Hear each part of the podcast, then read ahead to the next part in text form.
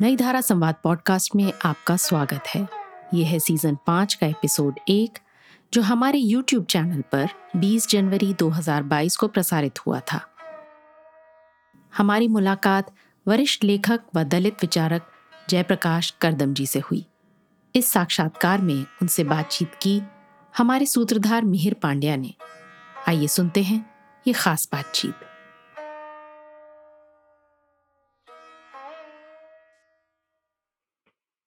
नमस्कार। नई धारा संवाद के पांचवे संस्करण के इस पहली बातचीत, पहले एपिसोड में आप सबका स्वागत है। मैं सभी दर्शकों का बहुत तहे दिल से स्वागत करता हूँ। नई धारा के पिछले संस्करणों को आपका बहुत बहुत प्यार मिला और उसी सिलसिले को आगे बढ़ाने के लिए हम फिर एक नए सम्मानित साहित्यकार के साथ में आपके बीच उपस्थित हैं। मैं साहित्यकार का आज जिनसे हम बात करने जा रहे हैं उनका परिचय आपको दूँ। उससे पहले मैं उनकी एक कविता का छोटा सा अंश आपके सामने रखना चाहूँगा।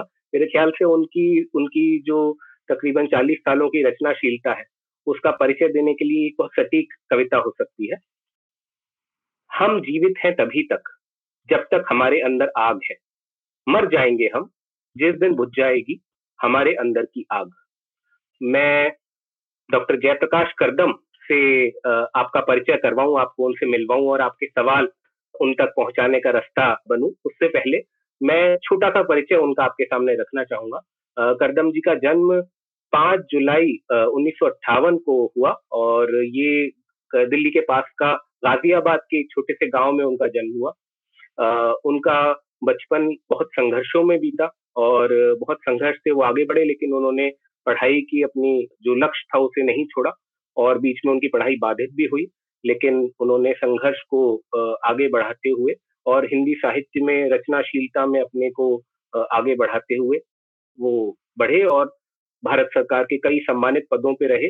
उनकी अगर आप रचनाशीलता को देखें तो उन्होंने कई अलग अलग विधाओं में रचना की। एक कवि के तौर पे वो बहुत सम्मानित कवि के तौर पे जाने गए उनकी कविताएँ।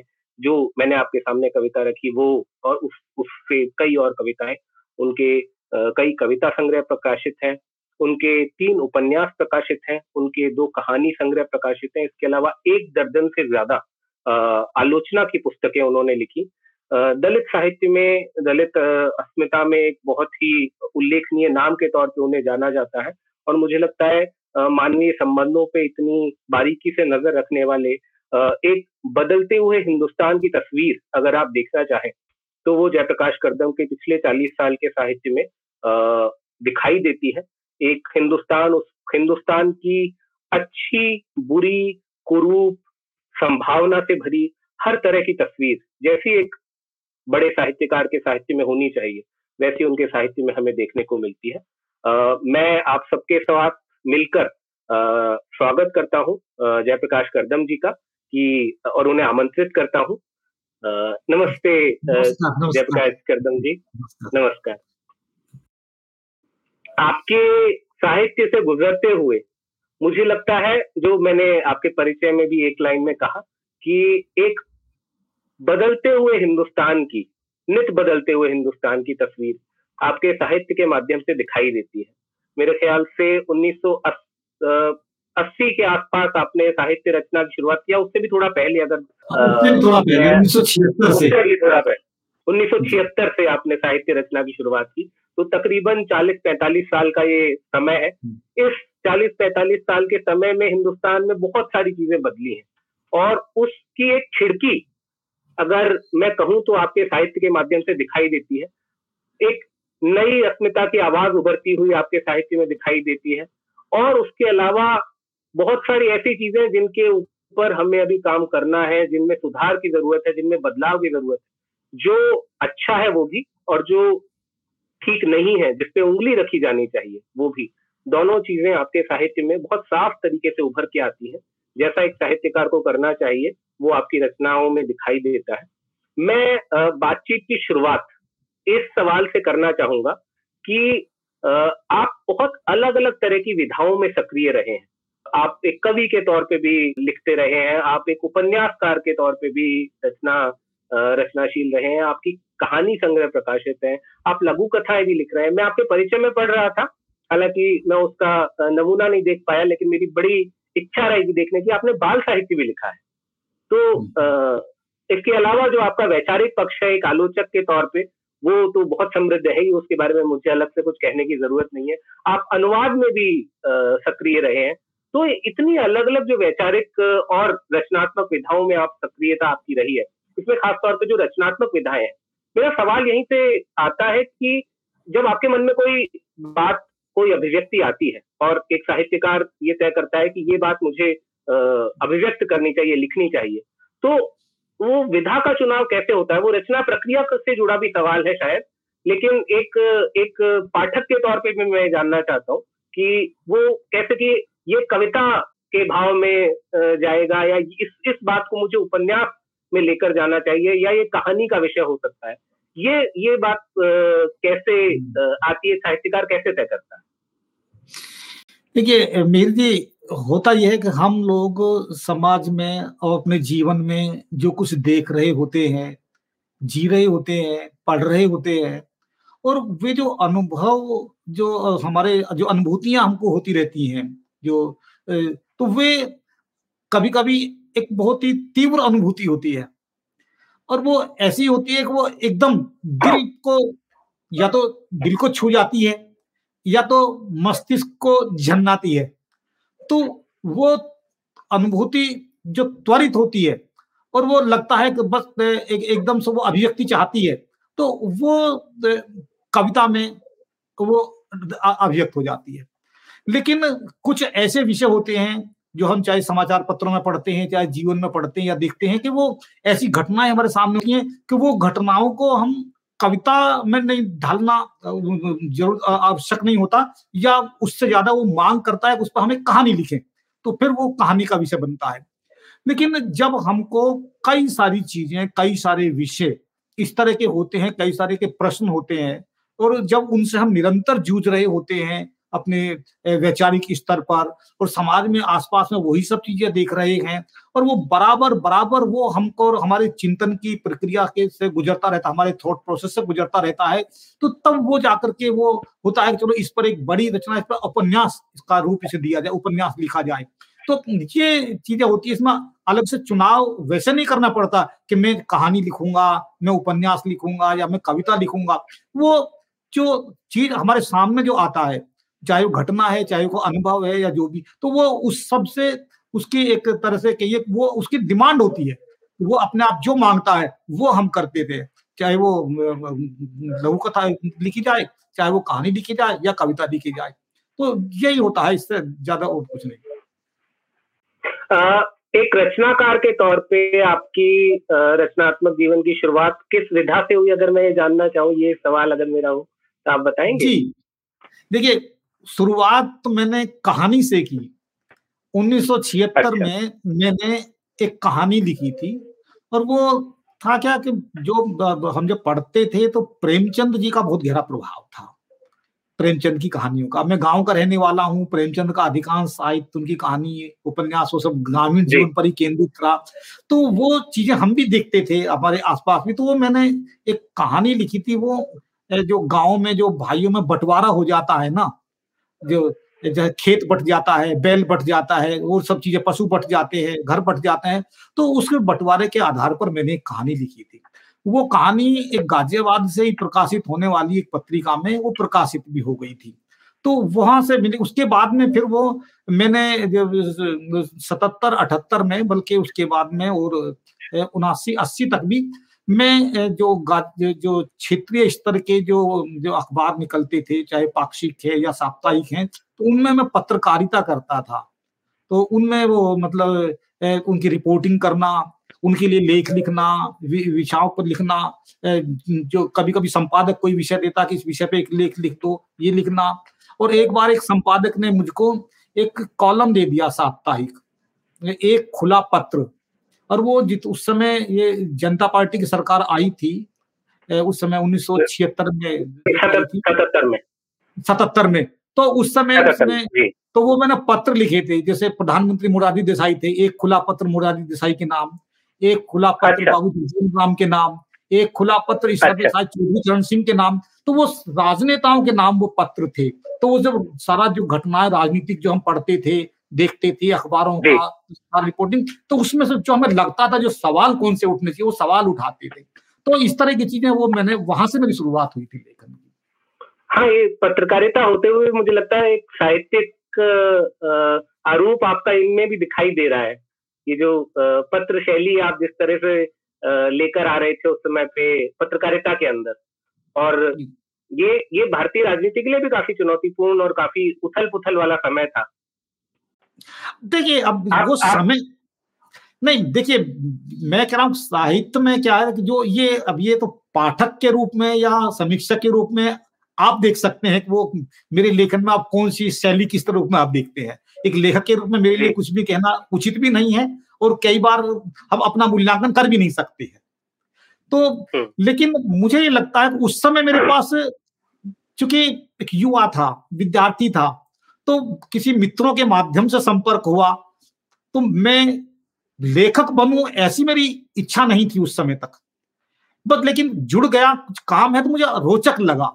और रोचक लगता था तो कई बार मैं जैसे अपने क्षेत्र के विधायक है, उनका साक्षात्कार लेने के लिए मुझे भेज दिया तो उनका साक्षात्कार ले लिया।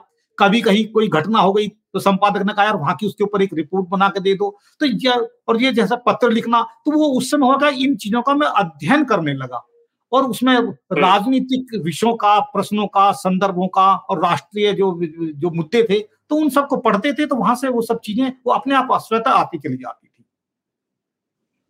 आ, आप उन्नीस सौ छिहत्तर के समय में लौट गए हैं तो मुझे लगता है उससे जुड़ा एक सवाल मैं यहाँ पे वापस वहाँ की बात चली है तो वहाँ पे हम पूछ लेता हूँ।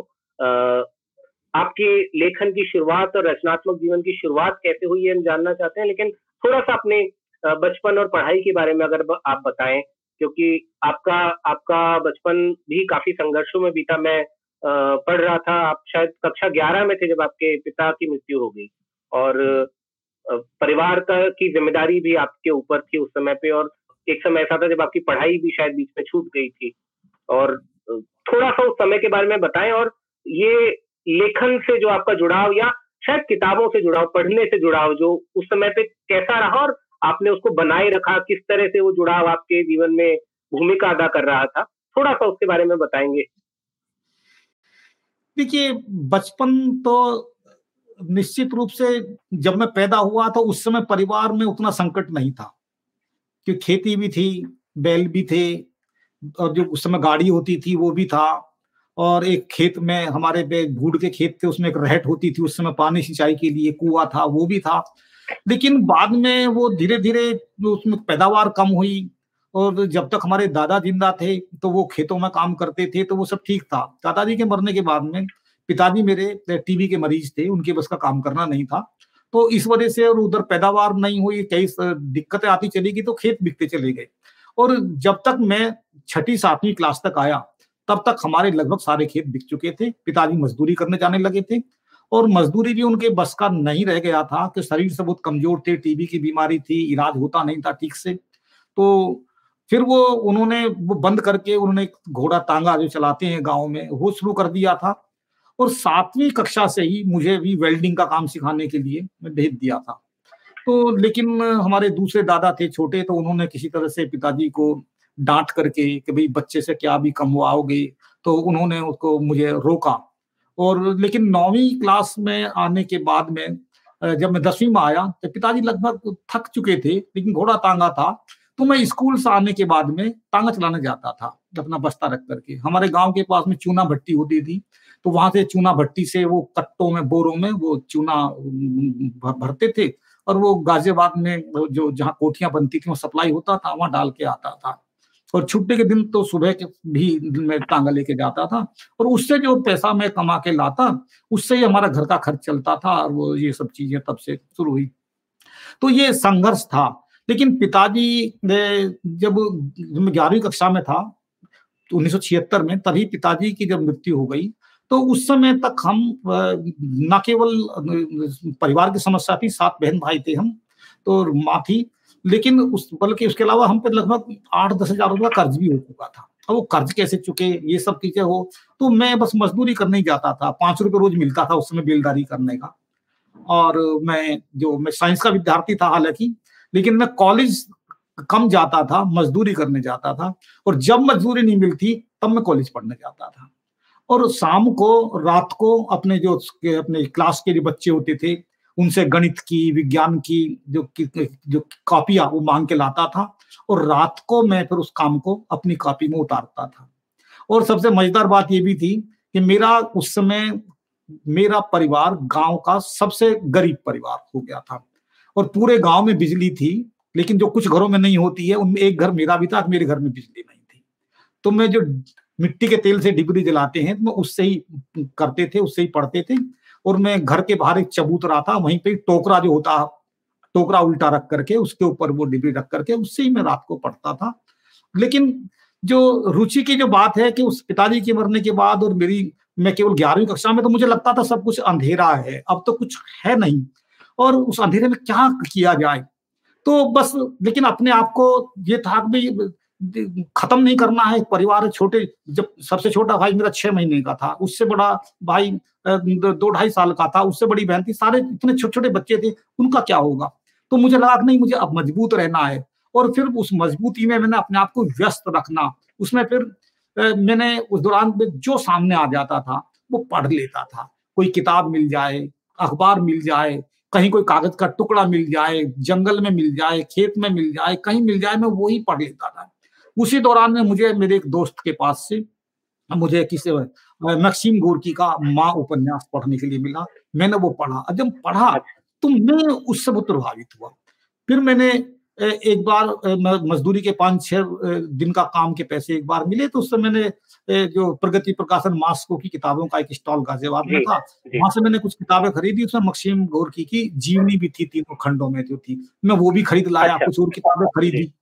और वहाँ हाँ। जब मैंने मक्सीम गोरकी की आत्मकथा को पढ़ा और उनके आत्म माँ उपन्यास को पढ़ा उसका पावेल ब्लासो जो उसका नायक उसका संघर्ष को मैंने देखा और मक्सीम तो मुझे लगा कि नहीं ये तो जब मक्सीम को गोरकी को रास्ता मिल सकता है वो तो तीसरी चौथी क्लास तक पढ़े हुए थे। मैं तो कम से कम हाँ, मेरे विश्वविद्यालय मेरे विश्वविद्यालय मेरा बचपन मेरे विश्वविद्यालयों के बारे में लेकिन हाँ, हाँ तो मुझे लगा मैं तो फिर भी कुछ हूँ नहीं इसका मतलब मैं भी कुछ कर सकता हूँ और फिर मुझे बस ज़्यादा मतलब वहाँ से प्रेरित हुआ मैं विशेष रूप से। और मैंने देखा मक्सिम गोरकी के अंदर एक आग थी पढ़ने की। वो कुछ भी पढ़ते हम्म। थे और एक किताब के लिए कैसे उनको कैसे उन किसी के घर में कई दिन तक उनको मजदूरी करनी पड़ी थी कि वो किताब जो उस महिला से उनकी मांगी थी खराब हो गई थी उसका कीमत चुकाने के लिए। तो ये जो पढ़ने की ललक मुझे वहाँ से मुझे लगा नहीं मैं भी लेखक बन सकता हूँ मैं भी पढ़ सकता हूँ यहाँ से रास्ता मिल सकता है। ये सब चीज़ें संघर्ष का दौर था लेकिन होता यह कि जब आदमी जब कहीं से कोई मिल जाती है ना कोई उम्मीद की किरण तो मुझे उम्मीद की किरण यहाँ दिखाई देगी। यहाँ दिखाई देगी ये रास्ता है यानी कि अंधेरा नहीं है इस अंधेरे को मैं भी छाट सकता हूँ। आप आपने इतना सुंदर प्रसंग छेड़ा है। मैं मैं अपने बचपन की किताब अगर याद करूँगा तो सबसे पहली किताबें धरती प्रकाशन और दादूँगा प्रकाशन मास्को की ही होंगी। और ये मेरे ख्याल से आपकी पीढ़ी से लेके मेरी पीढ़ी तक कई ऐसे बच्चे मिलेंगे जो उन किताबों को पढ़ के बड़े हुए और जिन्होंने जिनकी साहित्य में रुचि उन किताबों से पैदा हुई। और मैं एक एक यहाँ पे इसी से जुड़ा हुआ सवाल है मैं उसको भी यहाँ पे लेना चाहूँगा। आपके विचारों में और आपके पूरे साहित्य में बाबा साहब अंबेडकर के विचारों का उनकी उनकी साहित्य का उनके आदर्शों का प्रभाव बहुत साफ़ दिखाई देता है। और वो केवल आपके विचारों में नहीं मेरे ख्याल से पूरे दलित साहित्य को और भारत के आधुनिक साहित्य पे भी आप अगर देखें तो लेकिन खासतौर पे दलित विचार के ऊपर उसका प्रभाव साफ़ दिखाई देता है। बाबा साहब अंबेडकर के विचारों से आपका परिचय सबसे पहले कहाँ हुआ और कैसे वो आपके जीवन में किस तरह से उन्होंने प्रभावित किया ये अगर आप थोड़ा सा हमारे दर्शकों को बताएँ तो मुझे लगता है बहुत अच्छा देखिए मेरा गाँव एक ये कह सकते हैं कि दलित बहुल गाँव था। और जी। जागरूक था, शिक्षा के प्रति जागरूकता थी। कारण ये था कि बाबा साहेब अंबेडकर ने जो रिपब्लिकन पार्टी बनाई थी तो बाबा साहेब अंबेडकर के निर्वाण के निर्वाण के बाद उनकी मृत्यु के पश्चात जो एक बड़े नेता हमारे उत्तर भारत में थे, वो बीपी मौर्य बुद्ध प्रिय मौर्य, वो रिपब्लिकन पार्टी के बहुत बड़ा नेता थे। तो उनके उनका प्रभाव इतना ज़्यादा था पूरे उत्तर भारत में, और क्योंकि वो अलीगढ़ के रहने वाले थे और गाजियाबाद जहाँ का मैं हूँ, वो एक बार तो अलीगढ़ से सांसद हुए थे रिपब्लिकन पार्टी से, और उसके बाद फिर वो गाजियाबाद का जो हापुड़ क्षेत्र कंस्टिट्युएंसी है, इसको उन्होंने अपना क्षेत्र बनाया था। तो यहाँ पे उनका बहुत ज़्यादा असर था। तो वो जो उनके जलसे होते थे और ये सारा होता था तो बचपन से ही मैं दूसरी, तीसरी क्लास में, तीसरी क्लास में था।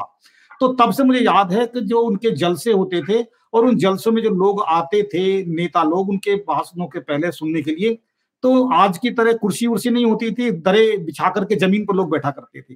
तो हम लोग झाड़ू लगाते थे और वहाँ दरे बिछाते थे, लोगों के जूते चप्पल एक तरफ़ करते थे, पानी से छिड़काव उड़काव करते थे, ये काम हमने, मैंने शुरू किया। उसके बाद जब वो पांचवी छठी क्लास तक में आया तो तब तक वो जो आंदोलन के जो गीत होते हैं जो नेताओं के जलसों के भाषण से पहले जो संगीत का होता है कार्यक्रम लोग गाने वाने गाते हैं लोगों को जमाने के लिए तो मैं मंच पर गाने गाने लगा था उस, उसके। बाबा साहब अंबेडकर के अच्छा, तो अच्छा, के भी होते थे आंदोलन के गाने होते थे। और उसी दौरान में जब सातवीं क्लास के आसपास मुझे याद सातवीं क्लास में शायद था उस समय मुझे बाबा साहब अंबेडकर की एक जीवन जीवनी मुझे पढ़ने को मिली विजय कुमार पुजारी जी की लिखी हुई थी। बाबा साहब का जीवन शायद ये थी। उसके बाद में एक किताब मुझे मिली थी बदंत आनंद कोशाल लाइन की लिखी हुई यदि बाबा ना होते। तो ये जो दो किताब हम्म। थी इनके माध्यम से मैंने बाबा साहेब अंबेडकर के बारे में जाना उनके कि उन्होंने किस तरह से किन कठिन परिस्थितियों में और कैसे वो उतना एक एक मिनट का कैसे उन्होंने उपयोग किया। और शिक्षा प्राप्त करने के लिए चाहे भूखे रहे चाहे कुछ भी किया लेकिन उन्होंने अपना एक उद्देश्य बना लिया कि मुझे ये करना है और वो, वो कैसे उन्होंने वो कहाँ से वो खुद कहाँ तक गए और पूरे समाज को उन्होंने अपना एक जो क्या दिया, क्या दिया? तो वहाँ से वो बाबा साहेब अंबेडकर को मैंने जाना और फिर वहाँ चूँकि मैं जो उस समय पे जो नाटक मंडली हमारे गाँव में थी एक तो इसी तरह के। नाटक खेलते थे जैसे ललित सिंह यादव का एक नाटक होता था है ना? उसका नाटक वो खेलना चाहे वो अंगुली माल पर है चाहे सुर असुर संग्राम पर है या बहुत सारे इस तरह के नाटक होते थे या यहाँ तक की जो पूना पे आप, नाटक आप अभिनय करते थे नाटक में? नहीं नाटक टीम थी पूरी लेकिन मैं भी नाटक खेलता अच्छा, था। आप पूरी नाटक मंडली थी। नाटक मंडली थी उसमें जो बड़े लोग थे वो उसका निर्देशन करते थे हम सब वो एक्टिंग कराते थे हमको डायलॉग बोलते थे हाँ, देते थे तुम हाँ। ये करो वो हमसे कराते थे हम वो करते थे। लेकिन जब मैं थोड़ा सा और बड़ा हो गया था यानी कि उन्नीस सौ सतहत्तर अठहत्तर के बाद से पिताजी की मृत्यु के बाद जैसे मैंने कहा कि वो एक साल ऐसा हुआ 1977 में मैंने इंटरमीडिएट कर लिया था। और उसके बाद में चूँकि मेरे पास पैसे नहीं थे तो बीएससी में एडमिशन नहीं ले पाया तो वो जो साल था उस साल के दौरान में जैसे मैंने कभी एक स्टील फैक्ट्री में काम किया एक बार एक वकील के पास मुंशी लगा दो सौ रुपए महीने कभी मतलब बहुत सारे काम किए। तो उसी दौरान में ये भी था कि जो चेतना जो थी वो धीरे धीरे बढ़ती चली गई थी और मैं साइकिल से दूर दूर गाँवों में जाने लगा था लोगों को सुनने के लिए आयोजनों में भाग लेने हम्म, के लिए। तो वहाँ से मैं फिर अंबेडकर को और अंबेडकर वाद को उनके विचारों को और तो समझने लगा। तो वो जितना भी समझ पाया मेरी प्रारंभिक समझ वहीं से बनी। आपके साहित्य में भी मैं देखता हूँ आपकी कविताओं में उपन्यासों में जो दो उपन्यास मैंने पढ़े आ, मेरी आ, मेरे अध्ययन में आए एक एक सामुदायिकता का भाव या एक जो समाज को देने का भाव है। मतलब संघर्ष व्यक्ति का उभारा जाता है वो तो है, लेकिन वो संघर्ष से आगे एक सामुदायिकता का भाव और एक न्याय और बराबरी। ये दो चीज़ें ऐसी हैं जो मुझे लगता है आपके पूरे साहित्य में दिखाई देती हैं। मैं इन दोनों ही मूल्यों को बाबा साहब से जोड़ता हूँ। और ये ऐसे मूल्य नहीं है जो कोई दलित अस्मिता से जुड़े हुए या वहाँ तक सीमित मूल्य। न्याय और बराबरी के जो मूल्य हैं वो तो एक एक समाज में आ, सबसे महत्वपूर्ण मूल्य के तौर पर स्थापित हुए दलित अस्मिता भी उससे जुड़ी हुई है और केवल दलित अस्मिता नहीं आदिवासी अस्मिता हाशिए के और जो हमारे समुदाय है स्त्री अस्मिता सभी उनसे जुड़ी हुई लेकिन ये जो बराबरी का मूल्य है वो आपकी रचनाओं के अंदर मुझे हर जगह पे दिखाई देता है कविताओं में। हम अगर बीच में आपकी एक कविता अगर सुन सकें ये बातचीत में थोड़ा सा विराम देते हुए तो अगर आप कोई कविता पढ़ना चाहें हमारे दर्शकों के लिए एक कविता। अगर कोई हालिया अगर कोई हालिया नई कविता हो हम बातचीत में आगे एक एक एक या दो कविताएँ अभी लेते हैं फिर हम कुछ सवालों के बाद में दोबारा आपको इसके लिए तंग करेंगे। ठीक है। देखिए मैं एक कविता आपको पढ़ देता हूँ। ये कविता का शीर्षक है मनुष्यता के साम्राज्य का नागरिक। यदि ईश्वर को मानना, उसके प्रति आस्थावान होना परिभाषा है आस्तिकता की तो घोषणा करता हूँ मैं डंके की चोट कि आस्तिक नहीं हूँ मैं। नहीं है किसी ईश्वर, अल्लाह या गॉड से मेरा कोई रिश्ता। अर्थहीन है मेरे लिए ईश्वर। अस्वीकार्य है मुझे ईश्वर की दृष्टि में समानता का पाखंड। हज़ारों साल से ईश्वर के साम्राज्य में उपेक्षा दमन और वर्जनाओं का दंश सहता आया मैं। घोषणा करता हूँ आज अपने पूरे वजूद के साथ कि ईश्वर के साम्राज्य का नागरिक नहीं हूँ मैं। त्याज्य है मेरे लिए ईश्वर और उसकी दुनिया। में समाज बहिष्कृत रहा सद, में सदियों से जिस ईश्वर के साम्राज्य में बहिष्कृत है मेरी दुनिया से आज वह ईश्वर। उसकी दुनिया उसके मूल्य। मेरी आस्था का केंद्र है मनुष्य। मनुष्यता है मेरे लिए सबसे बड़ा धर्म और मूल्य। नागरिक हूँ मैं मनुष्यता के साम्राज्य का। ये बहुत बहुत। कुछ तीखे सवाल उठाने वाली और कविता के तौर पे सामने आती। है मुझे ये कविता सुनते हुए आपका उपन्यास छप्पर याद आ रहा था। और मुझे लगता है ये अच्छा समय है कि हम उसका ज़िक्र यहाँ पे ला सकते हैं। छप्पर आपके सबसे लोकप्रिय उपन्यासों में से एक है और उसको अपार प्रेम मिला है पाठकों का। इतने लंबे समय तक उस वो आलोचना के केंद्र में बना रहा। बहुत बातें भी हुई है उसके ऊपर तो लिखा गया है। एक तो ये जो ईश्वर का सवाल है उस उपन्यास में भी आता है। और इस इस उपन्यास का नायक ये सवाल उठाता है कि ये ईश्वर कैसा ईश्वर है?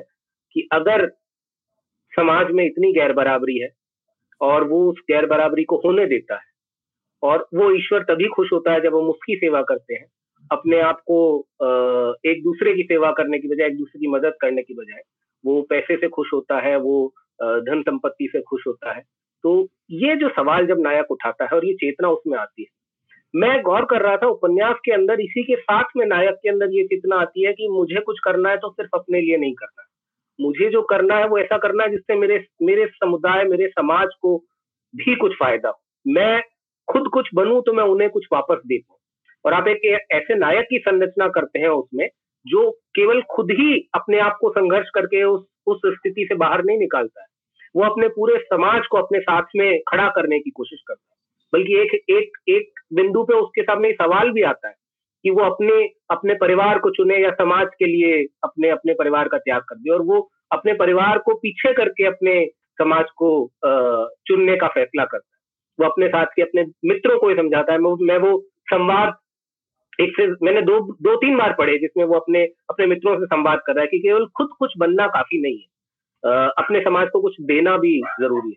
तो ये जो पूरे उपन्यास की संरचना है ये उपन्यास की थोड़ी सी रचना प्रक्रिया के बारे में हमें बताइए। ये किस समय पे लिखा गया उपन्यास? कौन सा दौर था?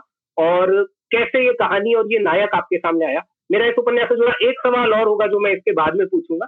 पर पहले मैं थोड़ी सी इसकी रचना प्रक्रिया के बारे में जानना चाहता हूँ ये ये कहानी आपके दिमाग में कैसे आई? और जो बाबा साहब का प्रभाव मेरे ख्याल से इस उपन्यास में भी दिखाई देता है, जिस तरह से नायक एक आंदोलन को खड़ा करने की कोशिश कर रहा है, वो उसके बारे में आप थोड़ा कुछ कहें तो बहुत अच्छा देखिए ये उपन्यास लिखा गया था 1978 में। जी। हालाँकि उससे पहले 1976 में मेरा उपन्यास करुणा प्रकाशित हो गया था। नहीं छियासी में प्रकाशित हुआ था ये 1978 में प्रकाशित हो गया था लिखा गया था और गाजियाबाद से प्रकाशित होने वाले एक साप्ताहिक एक, एक पब्लिशन था मधु पब्लिकेशंस उसने इसका विज्ञापन भी अपना दे दिया था अपने अखबारों में क्षेत्रीय में उसके प्रकाशन के बारे में। इसका घटना एक जो कई घटनाएँ उस दौर ऐसी मेरे सामने हुई। जैसे एक मेरे साथ एक लड़का पढ़ता था, एक दूसरे गाँव का। तो वो उसने पढ़ाई इसलिए छोड़नी पड़ी कि उसके गाँव में जो जमींदारों के जो वहाँ पे जो खेतों में काम करता था उसका परिवार तो उन्होंने कहा कि इस हमारे खेतों में काम कौन करेगा? उसके पिताजी बीमार थे ये थे वो दबाव जो बना उसके ऊपर तो उस दबाव में वो हम्म। स्कूल ना वो खेतों में काम करने जाता तो उसकी पढ़ाई छोड़नी पड़ी उसको। एक तो वो घटना मेरे सामने थी। दूसरा एक बार ये देखा कि बरसात नहीं हुई थी और काफ़ी जैसे कहते सूखा पड़ गया।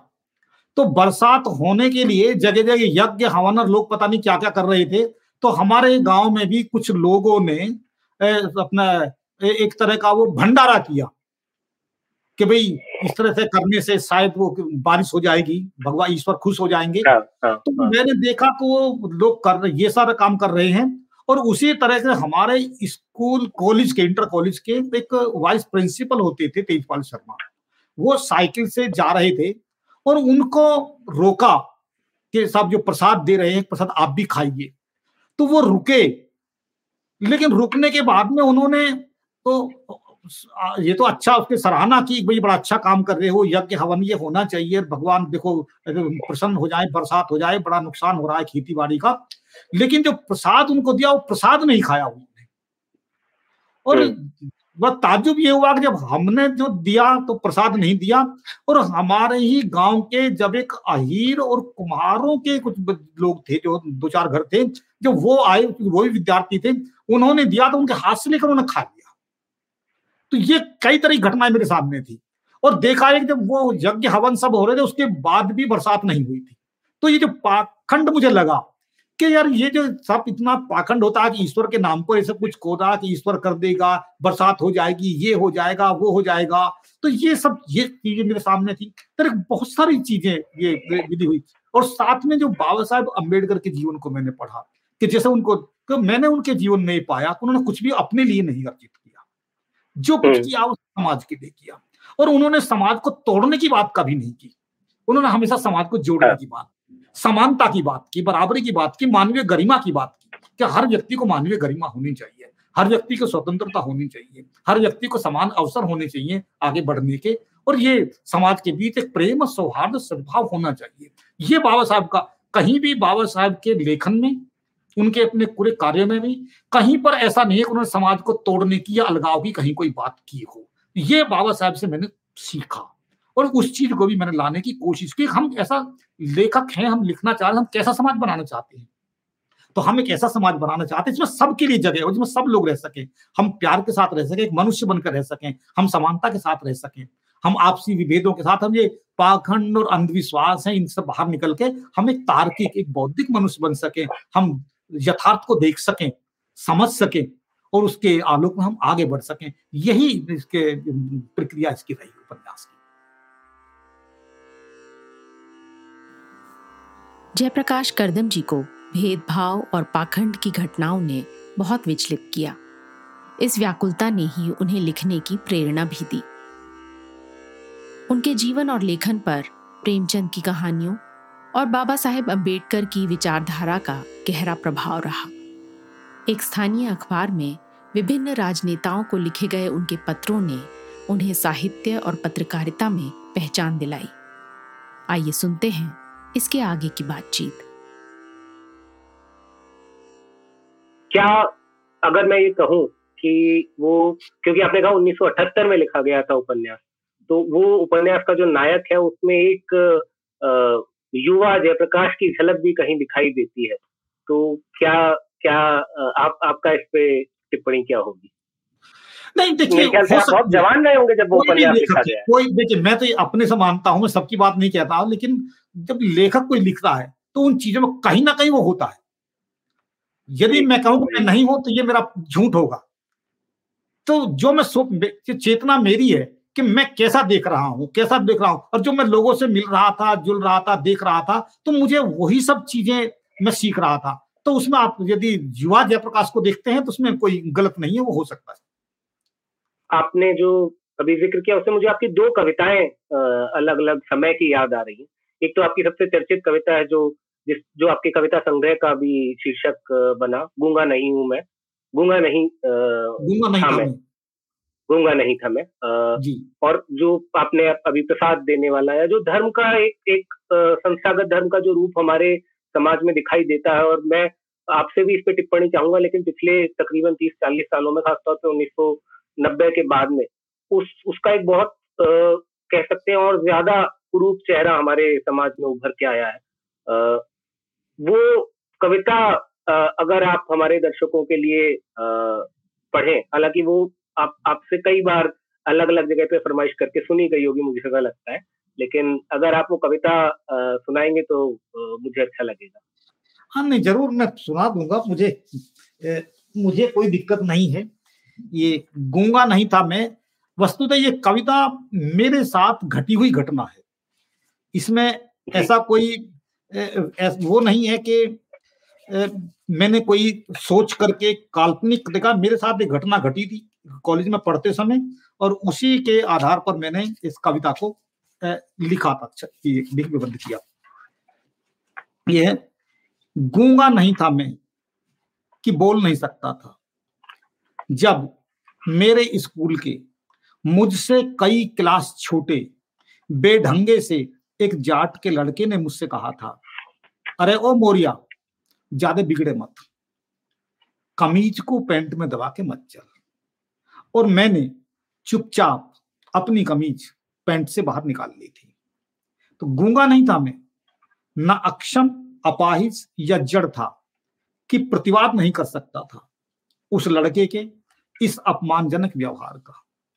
लेकिन अगर मैं बोल जाता तो जातीय अहम का सिंहासन डोल जाता।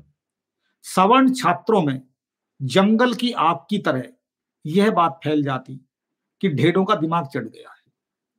मिसलगढ़ी का एक चमार का लड़का काजीपुरा के एक जाट के छोरे से अड़ गया है। आपसी मतभेदों को भुलाकर तुरंत तुरंत स्कूल के सारे सवर्ण छात्र गोलबंद हो जाते और खेल अध्यापक से हॉकियाँ ले लेकर दलित छात्रों पर हल्ला बोल देते। इस हल्ले में कई दलित छात्रों के हाथ पैर टूटते, कईयों के सिर फूट जाते और फिर स्कूल परिसर के अंदर झगड़ा करने के जुर्म में हम ही स्कूल से रस्टिकेट कर दिए जाते ये कविता है। ये उस पूरे समाज पे भी एक टिप्पणी है जो जिस समाज में हम जी रहे हैं और वो समाज पूरी तरह बदला है मैं शायद ये अभी भी कह पाने की स्थिति में नहीं हूँ। एक और कविता है आपकी। ये होता था। जब कई बार इस तरह की टिप्पणियों के साथ झगड़े होते थे तो जो स्कूल के जो अध्यापक होते थे वो सवर्ण छात्रों का लेकर वो खेल अध्यापक वो भी होता था उनको हॉकियाँ देता था और वो अक्सर झगड़ा होता हमारे सिर फुट का रस्टिकेट होते थे उनके कैरियर चौपट हो जाता था उनके पढ़ नहीं पाते बिल्कुल बिल्कुल। और इस तरह की घटनाएँ पूरी तरह खत्म हो गई हैं या अभी भी नहीं कहा जा सकता। अभी हमारे अगर आप खबरें देखें तो इस तरह की घटनाएँ अभी भी हमारे समाज में मौजूद है और कई बार वो वो जाति भेद ज़्यादा महीन तरीके से उभर के आता है ये होता है। उसका उसके तरीके बदल गए हैं उसके उसको अभिव्यक्त करने की विधियाँ बदल गई हैं लेकिन वो भेद अभी भी मौजूद है समाज के अंदर। और थोड़ा सा आप अगर खरोच के देखें तो वो सामने आ जाता है। जी। आपके नए कविता संग्रह में एक कविता है हथियार जो दुनिया के बाज़ार में कविता संग्रह है। और अभी जो आप बात कर रहे थे कि धर्म का जो रूप हो गया है या धर्म जिस तरह से समाज में प्रेम बढ़ाने या बराबरी के के उद्देश्य को आगे बढ़ाने की बजाय एक दूसरे से टकराने के या एक दूसरे से लड़ाने के लोगों को काम में लिया जा रहा है। उसके ऊपर वो कविता टिप्पणी करती है। आ, आ, मेरी फरमाइश होगी कि आप वो कविता अगर सुनाए तो बहुत अच्छा होगा। क्या नाम? हथियार। हथियार। ये मैं अपनी अपनी फरमाइश आपके सामने रख रहा हूँ। नहीं ज़रूर ज़रूर ज़रूर। हथियार देखता हूँ। ये 112 पेज नंबर पे है। 112 पेज नंबर लीजिए। पेज नंबर 112 हाँ। यह न राम से नफरत न रहीम से प्यार। अच्छे हैं बुरे हैं जैसे भी हैं। यदि कहीं हैं तो बने रहें दोनों अपनी अपनी जगह। अपने अपने लोगों के बीच। प्रेम और सद्भाव के आधार। लेकिन बने हुए हैं दोनों ही अपने अपने लोगों की आस्थाओं में कैद, लुंजपुंज और लाचार। जो बेच रहे हैं दोनों को, कर रहे हैं अपना व्यापार, लड़ा रहे हैं एक दूसरे से नासमझ लोगों को, शातिर और धंधेबाज लोग बनाकर अल्लाह और ईश्वर को अपनी लड़ाई के हथियार। जी। और बहुत बहुत सटीक टिप्पणी करती है हमारे हाल इस समय जो हमारे आसपास घट रहा है उसके ऊपर। हम सब देख सकते हैं, समझ सकते हैं उसका मैं जल्दी से आपके एक और उपन्यास की चर्चा यहाँ पे करना चाहूँगा। जो आपका दूसरा उपन्यास या मतलब गिनती में तीसरा उपन्यास है उत्कोच। और हालाँकि उपन्यास पढ़ने से ऐसा लगता है कि वो भ्रष्टाचार की समस्या को केंद्र में रख के लिखा गया है। लेकिन मैं एकदम चकित रह गया जब मैं उपन्यास के अंत में पहुँचा, जो जो एक तरह से उपन्यास का क्लाइमैक्स कहा जा सकता है। और मैं यहाँ पे ये भी अपने दर्शकों को कहना चाहूँगा, जिन जिन दर्शकों ने नहीं पढ़ा है उपन्यास, उनके लिए कि फॉर्म के लेवल पे भी यहाँ पे करदम जी बड़े दिलचस्प प्रयोग करते हैं। ये उपन्यास जिस तरह से शुरू होता है, मुझे किसी ड्रामेटिक फ़िल्म की ओपनिंग जो आपको एकदम पकड़ लेती है ना, हम, हमारे जो हमारे उपन्यास का संरचना, उसमें भी आप तोड़फोड़ कर रहे हैं इसके अंदर, क्योंकि ये उपन्यास मृत्यु से शुरू होता है। और वो तकरीबन बीस तीस पेज तक आप उस ज़मीन पे आते नहीं है जहाँ पे उपन्यास खड़ा है। उपन्यास आपको इंतज़ार करवाता है तो भ्रष्टाचार की समस्या पे लिखा हुआ उपन्यास लग रहा है, लेकिन क्लाइमेक्स में जो इसके अंदर एक डिबेट है, जिसमें नायक अपने दोस्त से मिलता है और उससे जो बहस कर रहा है, उसके अंदर नायक या जो हमारा मुख्य किरदार है वो ये ये बात लेकर आता है कि भ्रष्टाचार की समस्या दरअसल जाति की समस्या से जुड़ी हुई है और गरीबी और जाति जाति भेद ये दोनों भ्रष्टाचार की समस्या के मूल में है। ये विचार थोड़ा सा इसको आप, आप अगर स्पष्ट करें आप अगर सामने रखें और अगर हमारे पास थोड़ा सा समय है तो मैं चाहूँगा कि वो अंश अगर आप उपन्यास में से पढ़े हमारे लिए जो उत्कोच उपन्यास के अंदर ये डिबेट आपने उठाई है भ्रष्टाचार की समस्या को एक अलग नज़रिए से देखना या मैं कहूँगा एक उसको एक सही दिशा देने का काम आपको उसको उसको देखने के लिए एक नई नई नज़र देने का काम जो आपने किया। मैं समझता हूँ कि चूँकि समय कम है उसके ऊपर मैं टिप्पणी ना करूँ तो अच्छा है और मैं केवल आपका ये आदेश मान करके उस अंश को ही एक थोड़ा अंश पढ़ देता हूँ उसका। बिल्कुल बिल्कुल। मनोहर को सुंदरलाल की बात न बहुत अच्छी लगी और न बुरी। इसलिए उसकी बात पर कोई प्रतिक्रिया व्यक्त न कर उसने अपनी बात रखते हुए कहा, परिस्थितियों के साथ सिद्धांत बदल लेना सिद्धांतवाद नहीं, अवसरवाद है। सिद्धांतवादी व्यक्ति को अपने सिद्धांत पर भरोसा होता है। चाहे जैसी परिस्थिति हो, वह कभी अपने सिद्धांत से नहीं दिखता और न कभी भावुक होता है। कोई भी सिद्धांत हो, वह अमल के लिए दृढ़ता की मांग करता है। जबकि भावुकता मनुष्य को कमज़ोर बनाती है। मनोहर की बात सुंदरलाल को बहुत भारी, किताबी सी और समझ से बाहर भी लगी। इस भारी भरकम शब्दावली के जाल में न उलझ कर वह मनोहर को व्यावहारिक पक्ष समझाते हुए बोला, मेरी समझ में नहीं आता कि तुम इतनी बड़ी बड़ी बातें तो समझते हो, लेकिन एक छोटी सी बात नहीं समझ पा रहे हो? मनोहर की कुछ समझ में नहीं आया कि सुंदरलाल कौन सी छोटी सी बात के बारे में बात कर रहा था। उसने आश्चर्य से पूछा, क्या सुंदरलाल ने उसके आश्चर्य को दूर करते हुए कहा, यही कि सदियों से हमारा समाज भूखा, नंगा और अभावग्रस्त रहता आया है। इसलिए पैसे की सबसे ज़्यादा ज़रूरत हमारे समाज को है। दूसरों के पास तो पहले से ही काफ़ी कुछ रहता है, बल्कि मैं तो कहता हूँ कि हमें कमाई के हुनर इन ब्राह्मण बनियों से सीखने चाहिए और उनसे भी ज़्यादा कमाई करनी चाहिए, तभी हम उनके बराबर आ सकेंगे। सुंदरलाल की बात मनोहर की समझ में ठीक से नहीं आई। उसने पूछा, वह कैसे? सुंदरलाल ने समझाते हुए कहा देखो, बनिए व्यापार करके खूब धन कमा रहे हैं। छत्रियों के पास ज़मीन जायदाद है ही। सवर्ण हिंदुओं में से नौकरियों में अधिकतर ब्राह्मण और कायस्थ हैं। इनके बाप दादा पहले से ही नौकरियों में रहे हैं। उनकी पेंशन आती है सो अलग। इनमें से बहुत से ब्राह्मणों के परिवार मंदिरों से जुड़े हैं। वहाँ वे पुजारी का काम करते हैं, जहाँ पर खूब सारा पैसा चढ़ावे में आता है। यह उनकी अतिरिक्त कमाई है। हमारे पास क्या है? हाँ यह तो है। मनोहर ने सहमति में सिर हिलाया। हमारे पास ले देकर यह नौकरी ही है, इसके अलावा और कुछ नहीं है। हमारी नौकरी लग गई है तो हम यहाँ हैं। लेकिन हमारे ही बहुत से दोस्तों, सहपाठियों की नौकरी नहीं लगी, वे तो मजदूरी करने को ही बाध्य है न, अपनी आजीविका चलाने के लिए। हमें नहीं मिलती नौकरी तो हम भी मजदूरी ही कर रहे होते। मजदूरी मतलब दूसरों की गुलामी। हमारे बच्चे नहीं पढ़ पाएँगे ठीक से, या उनको नौकरी नहीं मिलेगी, और अपना कोई काम शुरू करने के लिए भी धन नहीं होगा तो क्या करेंगे वे भी? मजदूरी ही में तो कहाँ प्रगति हुई हमारी? क्या बात कह रहे हो आप, सुंदरलाल जी? हमें वेतन तो मिलता है ना? हम यदि व्यवस्थित तरह से चलें तो अपने वेतन की आय से बहुत कुछ कर सकते हैं। दूसरों की नकल कहाँ तक करोगी? जिन लोगों के ऊपर की कमाई नहीं है और केवल वेतन भोगी हैं, उनकी आजीविका भी तो चलती है ना? उनके बच्चे भी पढ़ते हैं, उनके शादी विवाह भी होते हैं और घर मकान भी बनते हैं। उनकी सारी जरूरतें वेतन से ही पूरी हो जाती हैं।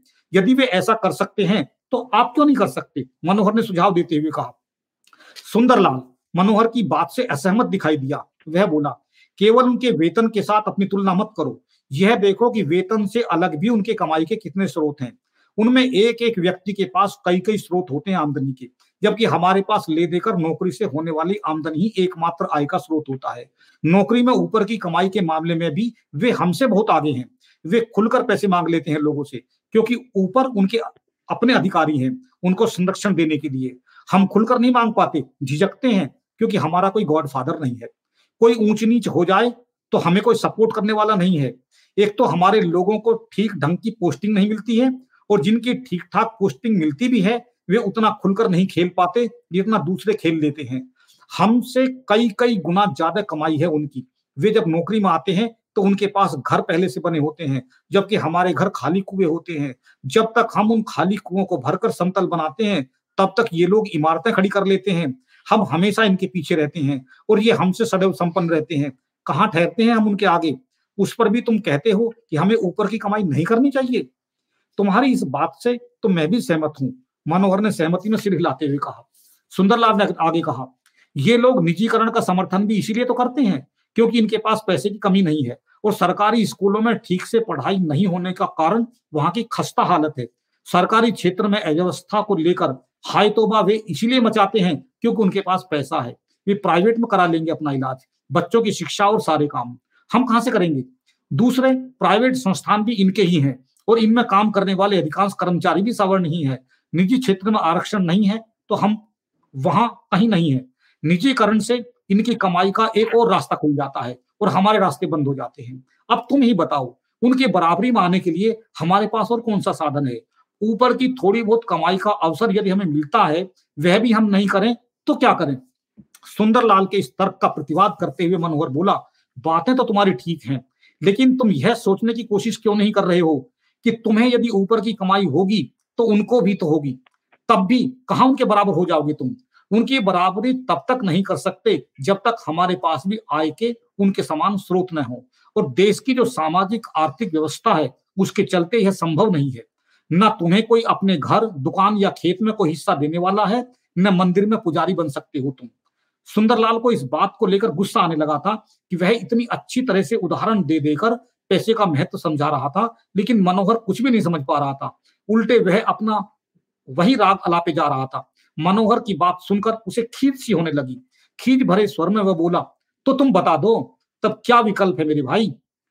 उनकी संपत्ति का हमारे साथ कोई बंटवारा होने वाला नहीं है। इस बात का सपना दिखाया जा सकता है, लेकिन इस सपने का साकार होना संभव नहीं है। हमारी कोशिश होनी चाहिए कि हम उनकी तरह शोषक चरित्र का निर्माण करने वाले रास्तों पर चलने से बचें, उनका बहिष्कार करें, और इसके लिए सबसे पहले रिश्वत का बंद होना बहुत आवश्यक है। एक बार रिश्वत बंद हो जाए तो भ्रष्टाचार के दूसरे रास्ते भी स्वतः बंद होते जाएँगे, मनोहर ने दृढ़ता से कहा।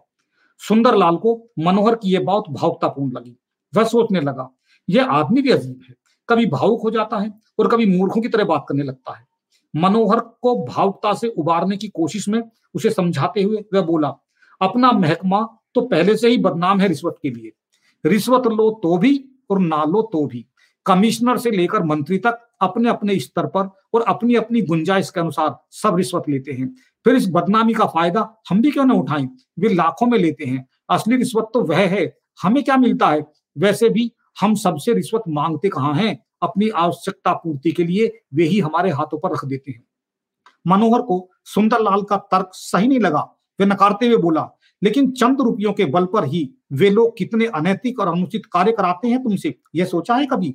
वे जो कुछ भी तुम्हारे हाथों पर रखते हैं, वे केवल इसलिए ताकि वे लाखों रुपए के टैक्स की चोरी कर सके।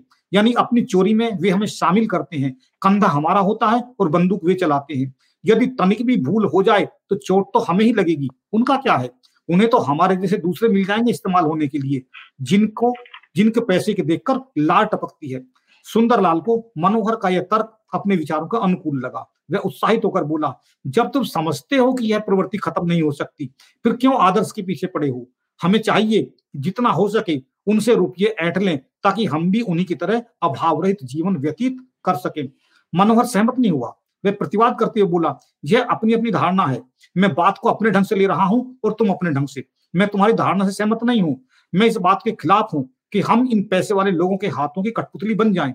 वे हमें पैसे का प्रलोभन दें और मनचाहे ढंग से हमें नचाएँ। हम उनके इशारों पर नाचें। यह तो एक तरह की पराधीनता है। इससे मनुष्य का स्वाभिमान और गरिमा दोनों नष्ट होते हैं। सुंदरलाल को मनोहर की यह टिप्पणी कुछ नागवार सी गुजरी। इस पर कोई प्रतिक्रिया व्यक्त न कर वे चुपचाप केवल मनोहर की ओर देखता रहा। मनोहर ने आगे कहा, दूसरी बात यह है कि रिश्वत की मार अंततः गरीबों पर ही पड़ती है, जो कि प्राय हमारे समाज के लोग होते हैं। बिना रिश्वत दिए उनका कोई भी काम नहीं होगा। कोई गरीब व्यक्ति ड्राइवर बनना चाहे और रिश्वत ना दे पाए तो उसे बार बार टेस्ट में फेल कर दिया जाता है। उसका लाइसेंस नहीं बन पाता। गरीब बेरोजगारों के बीपीएल कार्ड नहीं बनते और उसके अभाव में वो मनरेगा के तहत सरकार द्वारा वर्ष में न्यूनतम सौ दिन का रोज़गार प्राप्त करने से भी वंचित रह जाते हैं। इतना ही नहीं, रिश्वत के पैसे ना देने को हो तो गरीब आदमी अपना राशन कार्ड तक नहीं बनवा सकता। राशन कार्ड के बिना उसे सस्ता राशन नहीं मिलता। दो तीन दिन पूर्व ही अखबार में खबर, छपी खबर तो पढ़ी होगी। एक बच्चा भात मांगते हुए भूख से मर गया, क्योंकि राशन कार्ड नहीं बनने से उसके परिवार को सस्ते राशन की दुकान से राशन नहीं मिला। इसलिए कह रहा हूँ कि जो लोग रिश्वत देते या देते हैं, वे गरीब विरोधी काम करते हैं और गरीबों के शोषण की जड़ें मज़बूत करते हैं। मनोहर के इस कथन को स्वीकार करते हुए वह बोला, यह बात तो सच है तुम्हारी मनोहर ने अपना कथन जारी रखते हुए कहा सच तो यह है कि रिश्वत या दो नंबर का पैसा शोषक चरित्र का निर्माण करता है। दो नंबर का पैसा कमाने वाले लोग उस पैसे के प्रभाव में अपने ही लोगों को दबाने की, उन पर वर्चस्व स्थापित करने की कोशिश करते हैं। मकान बना बना रहे हो तो रास्ते की ज़मीन घेर लेंगे या पास पड़ोस में रहने वाले किसी गरीब की ज़मीन दबा लेंगे। वो आदमी पुलिस में भी चला जाए, इस जाति के खिलाफ न्याय के लिए तो पुलिस को रिश्वत देकर मामले को रफा दफ़ा करा देंगे। जरूरतमंद गरीब लोगों की सहायता के नाम पर उनके घर, खेत ओने पोने दाम में खरीद लेंगे या ऊँची ब्याज दर पर रुपये उधार देकर उनके बदले गिरवी रख लेंगे और उधार में चुकाए जाने पर उन्हें हड़प लेंगे। इस तरह उनका शोषण करेंगे। मैं समझता हूँ इतना अंश काफ़ी है या और पढ़ू? नहीं, मेरे ख्याल से जो मैं मैं जिस बात पे फोकस कर रहा था वो आ गई है और जो सबसे दिलचस्प बात कई सारी चीज़ें हैं जो इस उपन्यास में मुझे आकर्षित किया जिन्होंने। लेकिन एक जब आप बहस पे जाते हैं खासतौर पे इसमें पति पत्नी के बीच का जो पूरा बहस है और मैं आ, उस बहस में भी देख रहा था आप कहीं भी हालाँकि एक पक्ष ठीक है एक पक्ष गलत है ये एक, एक उसमें धारणा है लेकिन ऐसा नहीं है कि आप कोई एक पक्ष को कमज़ोर दिखाते हैं। जब आप जब आप श्यामा की तरफ़ से तर्क करते हैं तो वो तर्क भी उतने ही मज़बूत है। यहाँ पे भी आप जब सुंदरलाल सुंदरलाल की तरफ़ से तर्क कर रहे हैं तो बहस पूरी तीव्रता के साथ में आती है। और ये जो आ, मतलब एक रचनाकार के तौर पर निभाना कितना मुश्किल होगा मुझे लगता है क्योंकि आप हमेशा लिखते हुए आपके अपने भी कुछ पक्ष होंगे आपका अपना भी एक विचार होगा। लेकिन जब आप उस किरदार की तरफ़ से बोल रहे हैं तो आप पूरी तरह से उस किरदार की तरफ़ से कन्विंस करने की जब आप जब आप सुंदरलाल के तर्क सुनते हैं तो वो तर्क आपको ठीक लगने लगता है। जब आप मनोहर के तर्क सुनते हैं तो वो तर्क आपको ठीक लगने लगते हैं। या जो श्यामा और मनोहर की बहस है। और उसका एक और पहलू ये भी है कि वो एक पति पत्नी के बीच के संबंध किस तरह से हमारे आधुनिक समय में और खासतौर पे निम्न मध्यम वर्ग के जीवन में किस तरह से उनमें किस तरह बदलाव आ रहे हैं किस तरह के तनाव आ रहे हैं और ये सारी सामाजिक असमानताएँ उनमें क्या भूमिका अदा कर रही है? उस निजी संबंध के बीच में उसके ऊपर भी रोशनी डालती है। मेरा सवाल केवल यहाँ पे बहुत छोटा सा और बहुत दिलचस्प सवाल है। आपकी जो किताब है इसकी शुरुआत में जो आपने समर्पण या एक जो आ, वो लिखा है जो आ, मैं वो पढ़ पढ़ दे रहा हूँ एक मिनट रुकिए। यह है इस उपन्यास की नायिका श्यामा को जिसके प्रश्नों की धार ने इस उपन्यास के आधार को पुख्ता किया। यहाँ उपन्यास की शुरुआत में आपने नोट किया है। और श्यामा दरअसल इस उपन्यास की जिसको कहेंगे जो पॉजिटिव लीड है वो नहीं है। पर यहाँ पे आपने समर्पण उसको दिया है। तो इसके पीछे की क्या कोई कहानी है? अगर मुझे पता नहीं मैं, मैं मेरे मन में सवाल पर था मैं इसको पूछने से रोक नहीं पाया आपने। मैंने देखिए जब विद्यार्थी था बीए में पढ़ता था तो मैं बिक्री कर विभाग में नौकरी की मैंने। अच्छा तो इसका नायक वही करता है। इसका नायक वही वहीं से आया है। और पूरे उस विभाग का ही चित्रण है उसमें। और ये सच्चाई तो होता था और भ्रष्टाचार को मैंने खुद देखा है अपनी आँखों से मैं उसका हिस्सा रहा हूँ। इसीलिए इतना प्रामाणिक है वो। मैं कह सकता हूँ कि वो वो वो उसकी प्रामाणिकता हाँ, है। और मैंने जो मैं तो युवा था मुझसे कुछ बड़ी उम्र के थे जो परिवार वाले थे परिवार था बच्चे थे शादी तो मैंने एक अपने एक मित्र को देखा था कि वो हम्म। आदर्शवादी था वो रिश्वत नहीं लेता था कुर्ता पजामा पहनता था और उसके परिवार की हालत दूसरों की तुलना में बहुत कमज़ोर रहती थी। और उसकी पत्नी में उसमें तनाव रहता उसकी पत्नी चाहती थी कि मैं भी दूसरों की तरह रहूँ। तो वहाँ एक दो बार मैंने घर गया तो मेरे सामने उनकी बातें आई है ना? और जब बातें आई मैंने सुना तो मैं देखता था वो कैसे तीखे सवाल करती थी। और तीखेपन से उसका उनके पास में कोई जवाब नहीं होता था। तो ये चीज़ें मेरे जहन में थी और ये मैं समझता हूँ कि ये एक वैसे भी हम देखते हैं कि एक, एक स्त्री की अपनी अपेक्षाएँ होती हैं।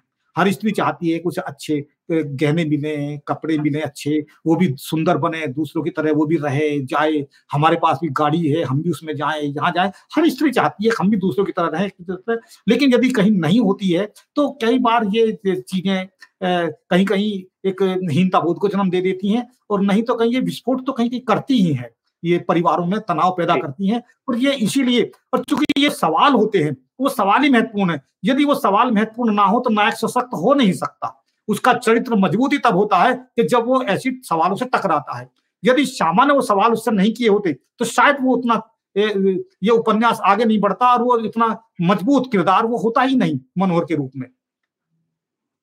हाँ पर मैं यहाँ पे छोटी सी असहमति व्यक्त करते हुए भी कहूँगा कि जिस तरह हमारा समय बदल रहा है, एक एक, आज के समय में शायद एक दलित नायिका भी ऐसी हो सकती है जो उस तरह के किरदार के साथ में, उस तरह की सोच के साथ में सामने आए जैसा जैसा मनोहर की सोच है। और ये मेरे ख्याल से बदलते समय के साथ में एक दिन ऐसा भी आ गया है या हम कह सकते हैं ऐसे ऐसी ऐसी नायिका की जगह भी हमारे समाज में है हम ऐसी नायिका देख सकते हैं। बिल्कुल बिल्कुल बिल्कुल। ये ऐसी नायिकाएँ हो सकती है और होनी चाहिए। क्योंकि ये दोनों पहलू हैं। केवल एक ही पहलू पर सब कुछ आदर्श है अच्छा है वही मान के नहीं चल सकते। कि सब इस तरह का चीज़ स्वाभाविक चीज़ें हैं और ये होनी चाहिए। हर व्यक्ति मनोहर नहीं होता। हर व्यक्ति लेकिन अधिकांश स्त्रियाँ श्यामा की तरह सोचती हैं। ये भी सच्चाई है। और अधिकांश स्त्रियाँ वो ये एक तरह की अधिकार चेतना भी है उसकी। ये अपनी जागरूकता भी है कि हमारे बच्चे का भविष्य क्या होगा? जब हम होंगे हमारा बच्चा कैसे हम्म। रहेगा? हम क्या रहेंगे? हम कहाँ हैं? ये सब चीज़ें हम्म। सपने देखना स्वाभाविक देखना। और श्यामा जिस पृष्ठभूमि से आई है उसका पिता का परिवार वहाँ पे जिस तरह का और जब आई यहाँ पे तो संभावनाएँ देख कर आई थी कि इतना योग्य है इतना हम्म, पढ़ा लिखा है। तो कहीं अच्छा अफसर बन जाएगा तो बड़ी शान की अच्छी ज़िंदगी जीवेंगे अच्छा ये सब कुछ करेंगे। तो वहाँ जब नहीं होता निराशा होती है तो निराशा में इस तरह के सवाल उठना इस तरह की चीज़ें उठना ये बहसा होना बहुत स्वाभाविक है। और ये स्वाभाविकता साहित्य में आनी चाहिए। बिल्कुल बिल्कुल बिल्कुल। नई धारा संवाद लाइव के अंतिम चरण में दर्शक अपने प्रिय रचनाकार से अपने प्रश्न पूछते हैं। अब सुनते हैं। दर्शकों द्वारा पूछे गए सवाल और जयप्रकाश करदम जी द्वारा दिए गए उनके उत्तर।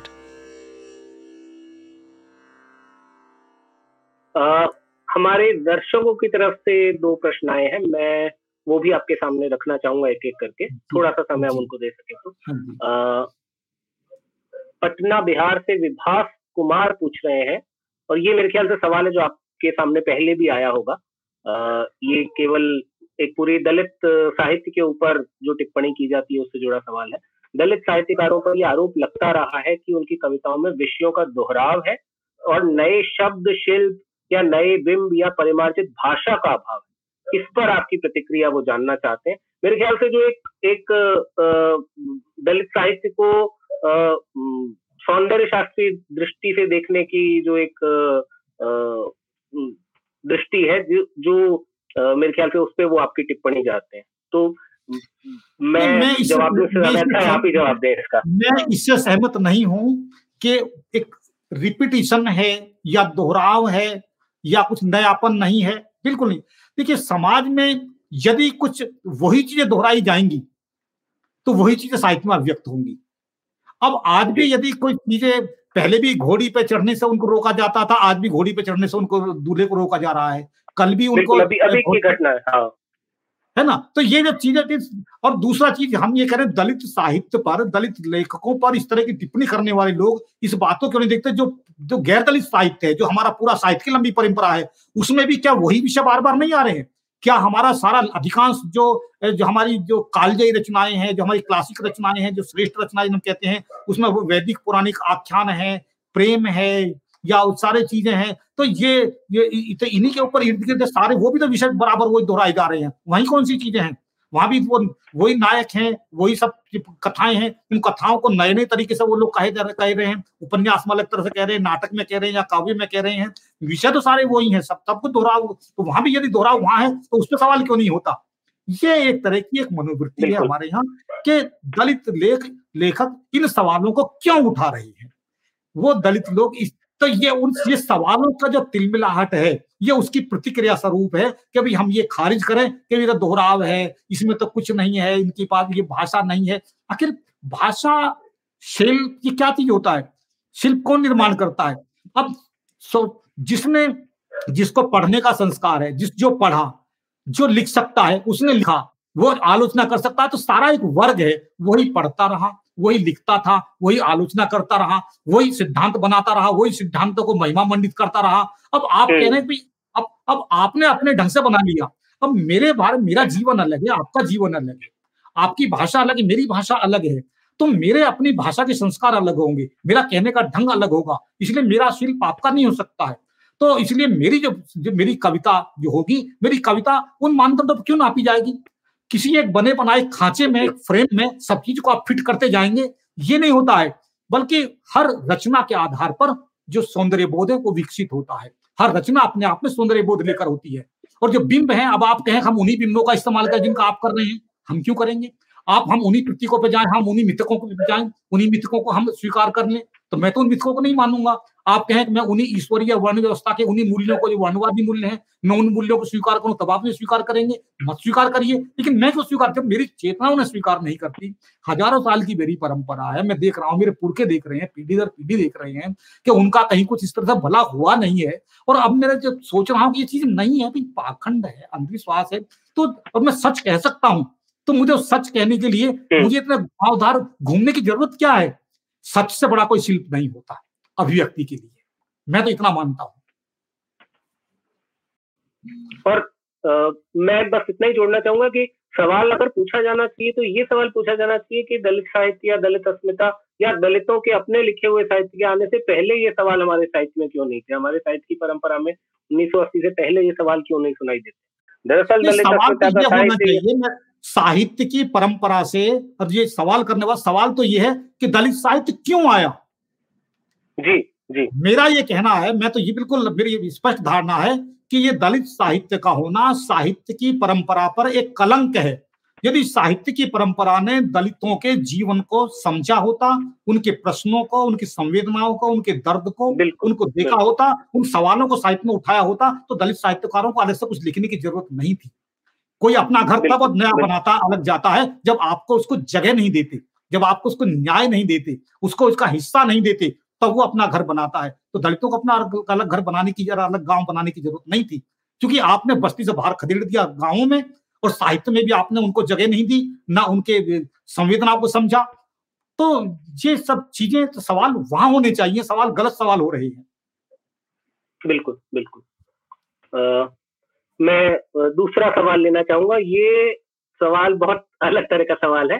चौदह साल की एक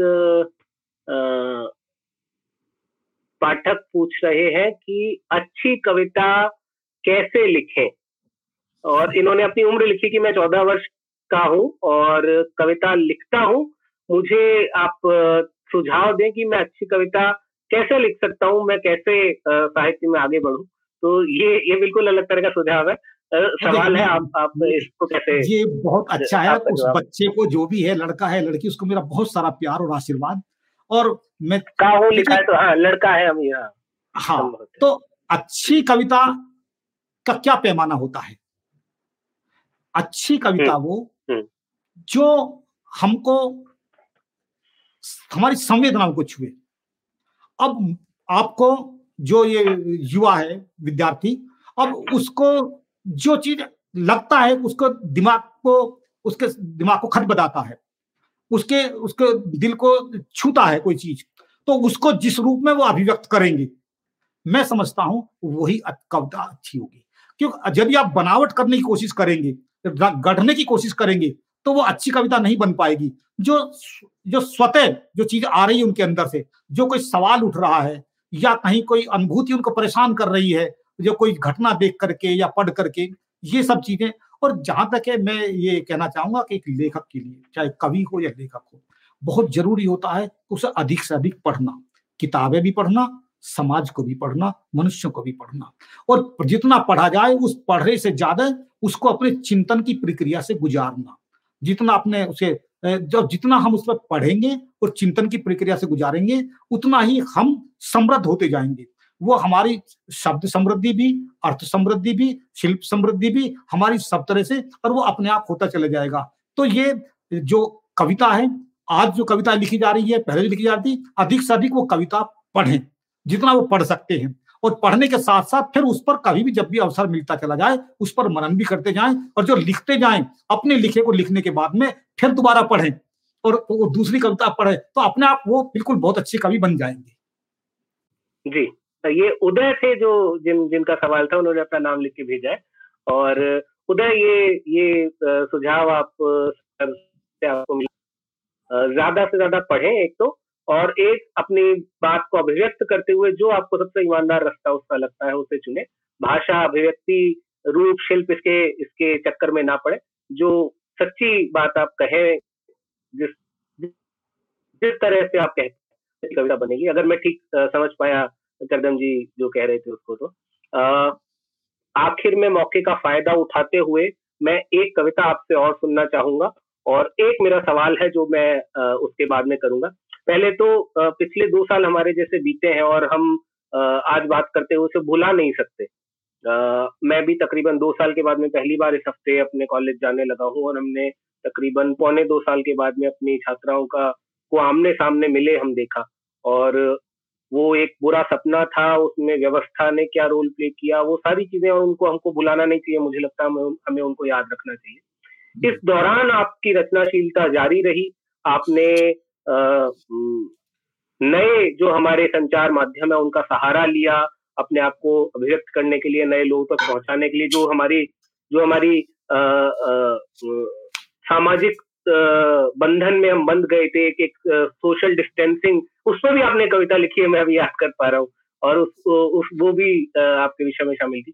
एक आपकी कविता जो उस समय पे बड़ी चर्चित भी हुई जब जब लॉकडाउन के समय पे हमारे बहुत सारे नागरिक इस बात के लिए मजबूर हुए कि उन्हें अपना घर छोड़ के भूख और प्यास में पैदल सड़कों पे चलना पड़े और हाँ एक तरह से हमने उन्हें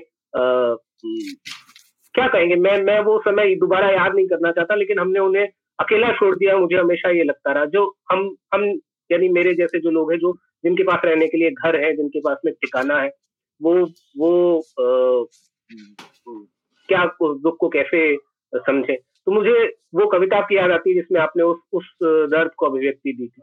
क्या हम वो कविता सुन सकते हैं? हाँ ज़रूर। वो कविता है, बेघर लोग। और निश्चित रूप से आपने कहा, इस कविता को काफ़ी प्यार मिला है, लोगों ने काफ़ी सराहा है। उनको भी प्यारी है अपनी और अपने परिवारों की ज़िंदगी। करना चाहते हैं वे भी सरकार के सभी आदेशों, निर्देशों का पालन अपनी ज़िंदगी की सुरक्षा के लिए रहना चाहते हैं अपने घरों के अंदर। इसलिए निकल रहे हैं वे अपने दर्दों से बाहर। लौट रहे हैं अपने गाँव, घरों की ओर। फटे हाल, नंगे पाँव, भूख और थकान की मार झेलते। सिर पर सामान की पोटली में अपना घर उठाए। साइकिल पर रिक्शा ठेले में लादकर या हाथों से छोटे बच्चों के हाथ पकड़कर पैदल ही उन्हें अपने साथ घसीटते हुए, वृद्धों और बीमारों को पीठ और कंधों पर लादे, मृत बच्चों को गोद में उठाए, कोरोना के खतरे का सामना करते हुए, आँखों में कोरोना से भी अधिक आने वाले कल की भूख का भय लिए, गिरते पड़ते ठोकरें खाते, ऊपर से पुलिस की लाठी और गालियों का प्रसाद पाते हुए, तमाम दुख और यातनाएँ सहते हुए भी, तय कर रहे हैं वे, सैकड़ों हज़ारों किलोमीटर की दूरी, अपने घर पहुँचने की जल्दी में, नगरों और महानगरों को बनाने और बसाने वाले बेघर लोग। वो वो मंजर हमारी आँखों के सामने दोबारा आ जाता है कविता सुनते हुए, जो उन कुछ दिनों में हमने देखा। और खासतौर पे जो अंतिम पंक्तियाँ हैं, नगरों और शहरों को बसाने दरअसल यही लोग हैं जो नगरों को बनाते हैं। और इन सच बात यह है कि एक दिन भी हमारा शहर इन लोगों के बिना चल नहीं सकता। बनाते भी हैं बसाते भी हैं। बसाते भी हैं बिल्कुल बिल्कुल। और वो शहर और वो शहरी व्यवस्था संकट के समय पे कितनी निर्दयी हो सकती है या उसमें रहने वाले लोग कितने निर्दयी हो सकते हैं उसका इससे क्रूर चेहरा मुझे नहीं लगता कोई देखने को मिला होगा जो उन कुछ दिनों में देखने को मिला। एक साहित्यकार का यही सबसे बड़ा मुझे लगता है, काम होता है कि वो ऐसी चीज़ों को अपनी रचनाशीलता के ज़रिए भूलने न दे। और हम हमेशा याद रखें उस समय को, चाहे हम अपने आप को अपराधी की श्रेणी में रखते हों, चाहे हम उस अपराध को दोबारा ना होने दें, लेकिन कोई भी गलत चीज़ हुई है, उसको याद रखना इसलिए ज़रूरी है कि वो आगे कम से कम भविष्य में दोबारा ना और इसीलिए इन चीज़ों को इन चीज़ों को अपने अपनी स्मृति में रखना ज़रूरी है भले वो कितनी भी कठोर स्मृतियाँ क्यों ना हो। मैं आखिरी एक सवाल जो मैं पूछना चाह रहा था वो यही था कि आप आपने एक यूट्यूब चैनल आप चला रहे हैं आप अपनी रचनाओं को सोशल मीडिया पे साझा करते हैं और नए जो ये एक तरह से संचार के नए माध्यम है। और मैं याद कर पा रहा हूँ आपकी बातचीत शुरू हुई थी कि आपने उन्नीस सौ छिहत्तर में किया और पत्रकारिता के ज़रिए कैसे आप अपनी बात, अपने विचार आगे बढ़ा रहे थे? तो उस समय पे भी आप लगातार माध्यम ढूंढ रहे थे, कैसे अपनी बात, कैसे अपने विचार ज़्यादा से ज़्यादा लोगों तक पहुँचाए जाए? और मुझे लगता है आज 2021 में भी आप नए से नए माध्यम को अपनाने के लिए तैयार है, नए से नए माध्यम तक जाने के लिए तैयार है।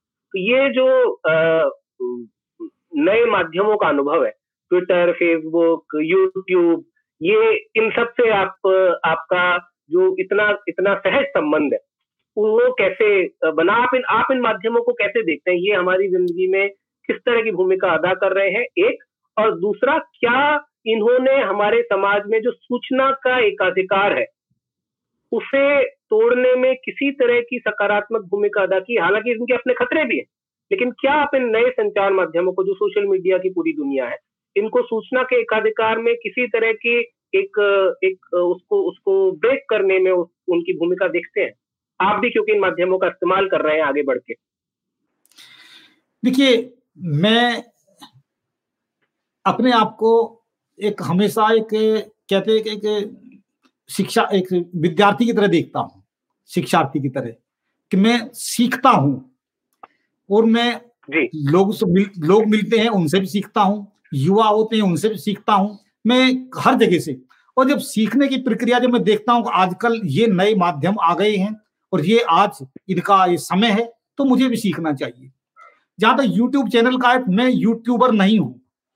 लेकिन कुछ मुझे, कुछ मित्रों ने, कुछ प्रोफेसर दोस्तों ने मुझसे ये कहा कि बहुत सारे शोधार्थियों को कुछ चीज़ों पर सामग्री कई बार नहीं मिलती, कई बार किताबें नहीं मिलती और किताबें मैं कई बार किताबों में उपलब्ध नहीं होती। तो वो कह रहे हैं, आप कुछ इस तरह के वीडियोस बना करके आप यूट्यूब पर डाल दीजिए और उससे कम से कम कहीं भी होंगे, देश में, विदेश में, उनको बहुत सारे लोगों को वो चीज़ें समझ आ जाएगी। तो मैंने तो ये काम बहुत प्रयास ज़्यादा नहीं किया, लेकिन इस दौर लॉकडाउन के इस दौरान में, इस अवधि में बहुत सारे लोगों ने जो मुझे मेरे व्याख्यान के लिए आमंत्रित किया। मैंने व्याख्यान दिए चाहे किसी यूनिवर्सिटी ने दिए कॉलेज ने दिए या या फेसबुक के पेज ने या उस समय बहुत हुआ। तो उन्होंने जो विषय मुझे देते रहे उन विषयों पर जो व्याख्यान देते रहे तो कुछ वीडियोज़ उनके तो उनका सलाह मान करके कभी इनको कहाँ अपलोड करें? तो फिर उन्होंने हमें सलाह दी कि साहब आप अपने नाम से ही एक यूट्यूब अपना अकाउंट खोल करके और वहाँ डालते चले जाइए लोग उसे देख लेंगे जिनको देखना होगा। तो इस तरह से मैंने ये काम किया और अब उसमें आप देखेंगे बहुत ज़्यादा नहीं है अब तो कभी कई महीने में कभी कोई आता क्योंकि मैं अपने आप से नहीं ज़्यादा डालता। जब कोई ज़रूरत होती है कहीं कोई विषय व्याख्यान हुआ तो वहाँ से उनसे कह दिया उन्होंने वीडियो भेज दिया और वो उसमें अपलोड कर दिया। हाँ या बीच में था कुछ लोगों ने कहा कुछ अपनी कविताएँ डालो तो मैंने कुछ अपनी कविताएँ डाल दी। ना? या हाँ, मेरी हाँ, हाँ. एक कहानी प्री है यूनिवर्सिटी बोर्ड जो कर्नाटक में होता है उसमें लगी हुई है। तो उन्होंने वो कहानी जो कि पढ़ाई जाती है इतना ज़्यादा तो उन्होंने कहानी के ऊपर कह छोटा सा एक हमको वो भेज दो एक अपना वीडियो बना कर कहानी के बारे में वो भेज दिया। कहीं कुछ एक मेरी कविता कहीं पढ़ाई जा रही है तो इसी तरह से बहुत ज़्यादा वो कोर्स में विद्यार्थियों को रहती है तो उन्होंने कहा साहब इसके ऊपर आप थोड़ा सा बना। तो ऐसे उनके मांग पर मैं करता चला गया। तो मैं यूट्यूबर नहीं हूँ लेकिन मैं इस नाते कुछ चीज़ें डाल देता हूँ। नहीं आप बहुत अच्छा कर रहे हैं और मैं ये मानता हूँ हाँ। जब आज हाँ। एक डिजिटल समय है और आज ये माध्यम है और आज केवल हम केवल किताबों तक सीमित नहीं है क्योंकि किताबें एक जगह जाती है और किताबें भी आजकल ई फॉर्म में जा रही हैं। लोग वहाँ से ले रहे हैं पीडीएफ ले रहे हैं वहाँ से पढ़ रहे हैं। मैंने आपके दोनों उपन्यास किंडल पे पढ़े सॉफ्ट कॉपी में। मैंने इस दौरान में एक काम किया है लोक साहित्य में दलित संस्कृति किस पे काम किया था और चूँकि मैं बाहर नहीं जा पाया तो मैंने ई पुस्तकालय का ही मैंने भी उपयोग किया। वहीं से किताबें लेकर बहुत सारा चीज़ें मैंने इस्तेमाल की। खैर तो ये मेरा कहने मतलब है कि इसमें एक जो सूचना क्रांति जिसे हम कह रहे हैं तो उसमें इसका बहुत बड़ी भूमिका रही है जो लोग जो एक साधारण लोग हैं जिनकी पहुँच नहीं थी जो किताबें नहीं खरीद सकते थे या बहुत जगह नहीं जा सकते थे तो हम्म, वो हम्म। जुड़े और उनको इसका लाभ मिला वो ऑनलाइन वो जुड़ते गए केवल एक इंटरनेट की थोड़ा सा एक सुविधा है कहीं पर इंटरनेट नहीं है तो लोग वहाँ भी नहीं जुड़ पाए लेकिन किसी के पास नहीं है टूटा हाँ। फूटा जैसे ये एक मोबाइल है एंड्रॉयड का है उस मोबाइल के ज़रिए वो जुड़ गए और वहाँ से वो लोग दूर दराज के लोग भी साधनहीन लोग भी वो जुड़ करके उनको सूचनाएँ पढ़ पा रहे हैं सुन पा रहे हैं। पढ़ पा रहे हैं। ये फ़ायदा उनको ज़रूर हुआ। बिल्कुल। नहीं आपके जिन भी मित्र ने आपको सुझाव दिया था मेरी तरफ़ से उनको धन्यवाद कहिएगा और आप ये प्रयास आगे बढ़ाते रहे। मैं सारे अपने छात्रा छात्र छात्राओं की तरफ़ से भी और आपके पाठकों की तरफ़ से भी कहूँगा कि ये ये एक ऐसा ऐसा रिसोर्स है जो आगे बहुत सारे छात्र छात्राओं की मदद करने वाला है। तो उसका बहुत महत्व है और आप आपका इसके लिए बहुत शुक्रिया अलग से। और इस पूरी बातचीत के लिए आपका बहुत शुक्रिया। आपने समय निकाला नई धारा के इस कार्यक्रम के लिए।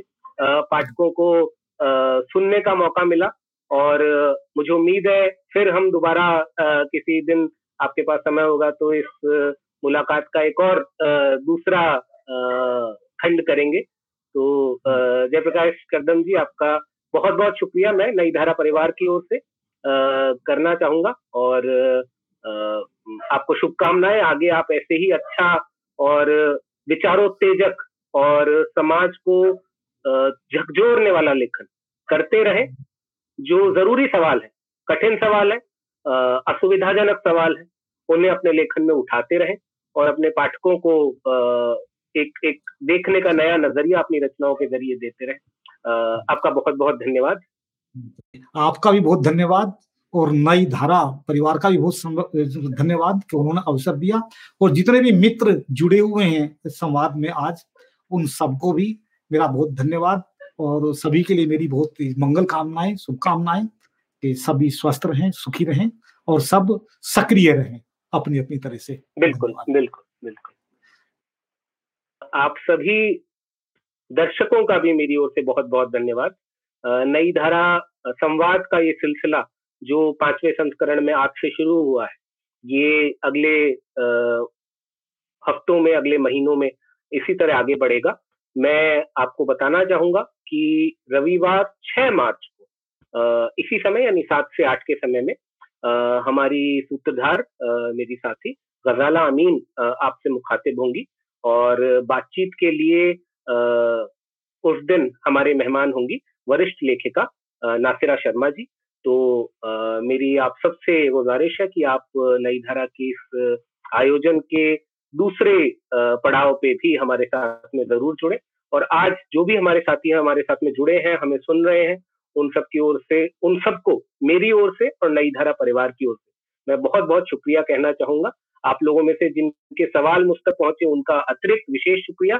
आप लोगों में से जिनके सवाल मैं नहीं ले पाया आ, कुछ मेरे भी सवाल थे जो कि रह गए समय की कमी की वजह से तो हम उम्मीद करेंगे कि हम दोबारा किसी दिन आ, इसी तरह से करदम जी को कर थोड़ा समय लेके उन्हें दोबारा से इस मुलाकात में बुलाएँगे। तब तक के लिए मैं मिहिर पंड्या आप सबका धन्यवाद देता हूँ। और फिर मिलने की उम्मीद के साथ में आप सबसे विदा लेता हूँ। नमस्कार।